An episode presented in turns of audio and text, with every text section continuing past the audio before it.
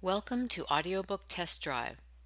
In today's episode, we are featuring an excerpt from Message from a Corpse, an Amy Brewster mystery written by Sam Merwin Jr. A Golden Age murder mystery. Message from a Corpse is a masterpiece from the pen of Golden Age mystery novelist Sam Merwin Jr. When writer Breck Barnum finds himself framed for murder, he soon realizes the slaying is connected to the autobiography of a world famous financier he had ghosted. But the unfinished manuscript has disappeared, and Breck thinks he has problems when he discovers a pair of murderous goons and three beautiful women are also searching for it. Then he meets Amy Brewster and discovers his problems are only beginning. She's the only one who can save him, if she doesn't drive him crazy first. Never mess with a friend of Amy's. Crimedom is about to discover the real meaning of terror, for Tommy guns and automatics are no match for Amy. And soon the 50ish millionaire detective finds she's the next target on the killer's list. And now for your listening pleasure, an excerpt from Message from a Corpse. Chapter 1 The old man was terribly tired, so tired that it was a definite effort to sit down on the little round seat in the public telephone booth. So tired that once seated he had to rally his energies during a moment of repose, while his aged heart hammered with frightening drumbeats at the brittle cage of his ribs, and the impatient line of would-be telephoners glowered at him menacingly through the glass of the door. It was hot and almost unbearably close in the booth, which did not help him to regain control of his breathing. He was, he reflected, with more than a trace of nostalgia, getting too far along in years for all this bustling about. Trams, trains, taxis, tickets, and the discomfort of even short trips in an era of overtaxed transportation drained him of energy in frightful amounts. Four journeys to Manhattan from his comfortable home in Montclair in less than a week had eaten over-heartedly into his slim remaining reserve of vitality. His breathing, if you could call it breathing in such a fetid and stuffy atmosphere, finally grew more normal. With a single last sigh, he fumbled for a nickel in his small change pocket, removed the receiver, then worked the coin into the slot, and after spinning the dial with unsteady parchment like fingers, waited patiently for a response to his call. Hello? he said finally to a series of squawks in the receiver. His voice, while still deep and bearing the remnants of distinction, was ragged and had a senile tendency to develop thin patches. It had lost the ringing timbre that for many years could keep an entire courtroom hanging on his every word. Yes, this is Brian O'Connell, he explained, paused, scowling a little as his ear endured further squawks against his tympanum. Yes, I am aware of conditions, but I am doing everything in my power Yes, I'm sure he has been terribly busy. I'm on my way over to his office now to explain the entire circumstances to him. Yes, I'm sure I can impress their importance on him. No, I'm in the tubes terminal. I'll walk it. Walking is about the only exercise that remains for me. He hung up slowly, gathered his scanty physical resources about him, left the booth, and carefully climbed the long, steep flight of steps to the sidewalk above him. The stairs conquered. He stood still for a full two minutes, regaining his breath and gazing, like a callow country youth on his first trip to the city, at the clean cut, three dimensional vastness of Manhattan around him. He was tall, though the stoop of seven decades and six had lopped a good two inches from a formerly erect and impressive stature. Sparse white hair emerged in an uneven fringe from beneath the narrow roll brim of his high crown, almost Churchill-esque black derby. With the white, translucent skin drawn tightly across the bones of his face, Brian O'Connell was a ghostly survival of an era already long buried in the pages of history. His costly four button black coat with its split skirt and back had long since faded to a shiny brown, His trousers were of the sort clung to so stubbornly by the late King George V of England, the kind that are pressed port and starboard instead of fore and aft. Even the magnificent woven gold cable of the watch chain looped through a buttonhole of his waistcoat, with its massive gold and jade seal fob, was heavily and awkwardly obsolete. How New York City had changed! Even though this was his fourth visit to the metropolis in the last few days, he still found it a city of magical newness. Sixth Avenue, once a loud, unsavory grotto, thanks to the elevated which had reduced the sun to convict stripes, was now a broad and cheerful boulevard. Instead of a roar and clank of the overhead trains, the rolling subway caravans now barely made the sidewalk shudder beneath his high buttoned shoes. Why, Brian O'Connell could actually remember when steam locomotives trundled along the vanished trestle, tooting and belching black coal smoke against the facades of long dead downtown department stores, as they bore Harlem commuters on the long journey from residential heights to the marts of daily commerce. For a moment he felt homesick for the New York that was. Then, a mile or more uptown, he caught a glimpse of the lucent white masses of Rockefeller Center, outlined like the ramparts of some undreamed of Camelot against the sky.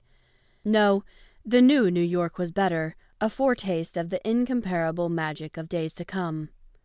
Slowly, as befitted a man of his years and condition, Brian O'Connell strolled up the avenue. Behind him, on his right, the Empire State Building receded slowly, regretfully foregoing its world dominant place in the sky, beneath its burnished dirigible landing tower that gleamed with stainless steel brightness in the late April afternoon sun. The sun would be reluctant to leave this monument behind, would shine longer hours at 1200 odd feet.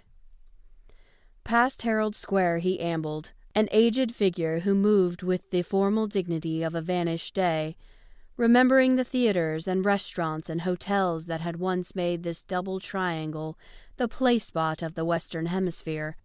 Past Bryant Park, a study in green pastels made vivid by the heat of the underground vaults of library, and the subway and city pipelines that put winter frost to early rout, past the gaping cavity that had once been the Hippodrome, famed for its Charlotte Russe ice ballets, its curtains that rose from the floor, and its brigades of stately chorus beauties who marched like West Pointers down the steps of the great on-stage pool, there to disappear magically beneath the water. His faculties, however, ceased to be occupied with the idle memories recalled so vividly by his immediate surroundings. They focused on the task before him with a flash of the old power of concentration that had once made him the terror of every young prosecutor employed by the district attorney's office. The task that had lain so long before him, dragging on for a full five years beyond the time when he had considered himself retired, commanded his full attention. Even now, with its completion at hand, difficulties continued to crop up. Difficulties like the unforeseen trouble he had had in the past week in getting the ear of Breckenridge Barnum. He consoled himself with the thought that today he would be through, able to retire at last to the complete rest of his years of work entitled him to. Breckenridge Barnum certainly shouldn't be difficult, not if Brian O'Connell remembered that young man at all. He'd always rather liked Barnum, been more than once amused by his sincerity and unafraid impetuosity. The young man had been a bit too radical, perhaps, but that in itself was not an unhealthy sign when accompanied by youth. Probably, with increased years and responsibilities, Barnum would have settled down a bit by now. He had certainly seemed to be busy, if the old lawyer's inability to see him on his three previous trips to the city meant anything. But he had been assured an audience today. He smiled faintly at the thought that he, Brian O'Connell, should have to make so many arduous trips to town to see Breckenridge Barnum. The years, even five years, could account swiftly for many startling changes. Just a few minutes of conversation should wind the case up, wind it up fairly with all parties satisfied, including Brian O'Connell, now that his trusteeship was carried out in full. And for himself, there would be peace and naps under a garden sun in summer, or before an open fire when the winter winds grew chill. He paused just off the lip of the sidewalk, peered cautiously in both directions as he waited for the traffic light to turn in his favor before he crossed the avenue. As he did so, a dark blue sedan, which had been following his progress slowly for the past several blocks, picked up speed, and when he moved warily another step into the street, it swerved across and bore directly down on him. He never even saw it. But suddenly, and to him inexplicably, a woman directly behind him gave vent to a piercing shriek. The impact of harsh sound on his eardrums made him start, and to vast annoyance lose dignity. He whirled toward the source of the noise with unsuspected agility, and his move caused the car to whiz past him, barely brushing his coat tails with a mudguard he neither saw nor felt. The woman, a plump creature wearing a foolish bright red hat and red shoes, seemed to have fainted. At any rate, her mascaraed eyes were closed, revealing ridiculous artificial eyelashes. A policeman and a cluster of other sidewalk paraders appeared to be taking care of her. He shrugged his faded broadcloth shoulders. Silly creatures, women, screaming like that at nothing and then fainting. He hadn't known women did faint any more. With another shrug, he turned again and crossed the street with the crosstown green light. That she had saved his life was something he was never to learn. Dorothy Cochrane, wearing a black jersey dress that did no damage at all to her softly, if not flamboyantly seductive figure, came ambling into Breckenridge Barnum's office. She tossed him a rather casual end of the day salute, lifted herself not too gracefully onto a corner of his glass topped desk, the beige powder had been worked off the bridge of her rather short, straight nose, was caked at the base of her nostrils in pink and sullen protest against an honest highlight above. A medium shade of lipstick was slightly smeared in one corner of her tight little mouth, where a cigarette burned. Her hazel eyes were reduced to slits to keep them clear of smoke, as she used both hands to fluff feather cut medium brown hair. Well, Breck? she said, paused to stretch, first with one arm, then with the other, barely removing her cigarette from her mouth in time for an uncovered yawn. And so another week passes into limbo of Lethe. What do you know? Got anything? Just a sounds in the night for Winchell, said Breck Barnum, yawning in sympathy. He lifted a live cigarette from the ashtray in front of him, took a puff, asked, How do you like it? Let's hear it first, she said dryly. Okay, don't get your drawers in an uproar, he said, picked up a piece of paper. Overheard at the Jamaica Inn she has a heart like a steel trap and a mind of gold. How about it? Stinks, said the girl impassively, added, but it might do for a filler on a quiet night. She wrinkled her nose as she considered it. In a bright, oddly acquisitive and strictly so what way, she was a pretty girl, her nylons boasted a run down her left tibia, which seemed to bother her not at all. I could have done better, maybe, said Breck apologetically. Dorothy Cochrane had that effect on him with her well ordered, forward march personality. If I hadn't had a silly gag running around in my dome. Oh, it's not that bad, said the girl, yawning again. If you could come up with one like it every day, you might rise to be one of Jack Benny's gag men. That would be terrific, wouldn't it? Ouch, said Breck, ducking and lifting his arms as if to fend off a blow. Can't you stop playing the female Horatio Alger or little Elsie or whatever it is once in a while? All right, said Dorothy, her voice husky with sudden weariness.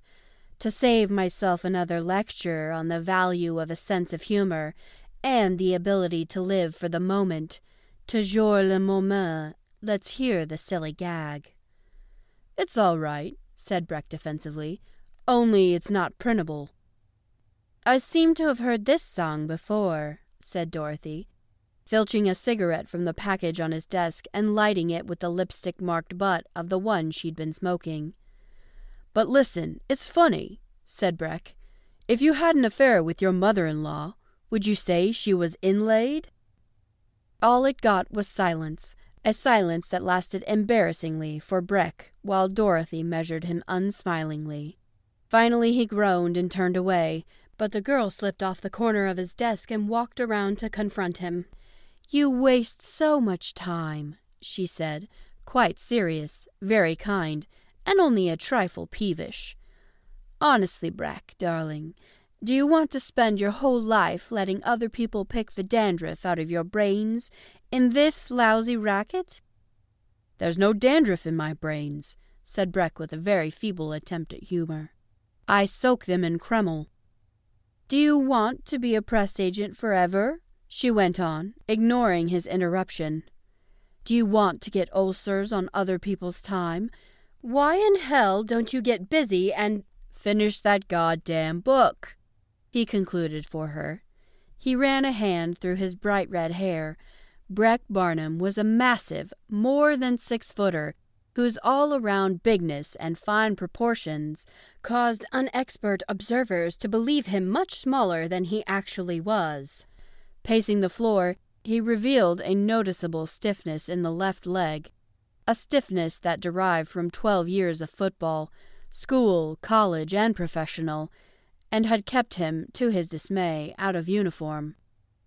Exactly, said Dorothy, still deadly serious as she took hold of a slate blue worsted clad arm that might have been the branch of a maple.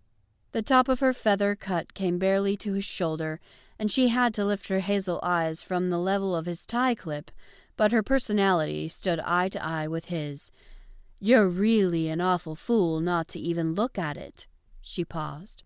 And he struggled successfully with an impulse to remind her she had fractured an infinitive.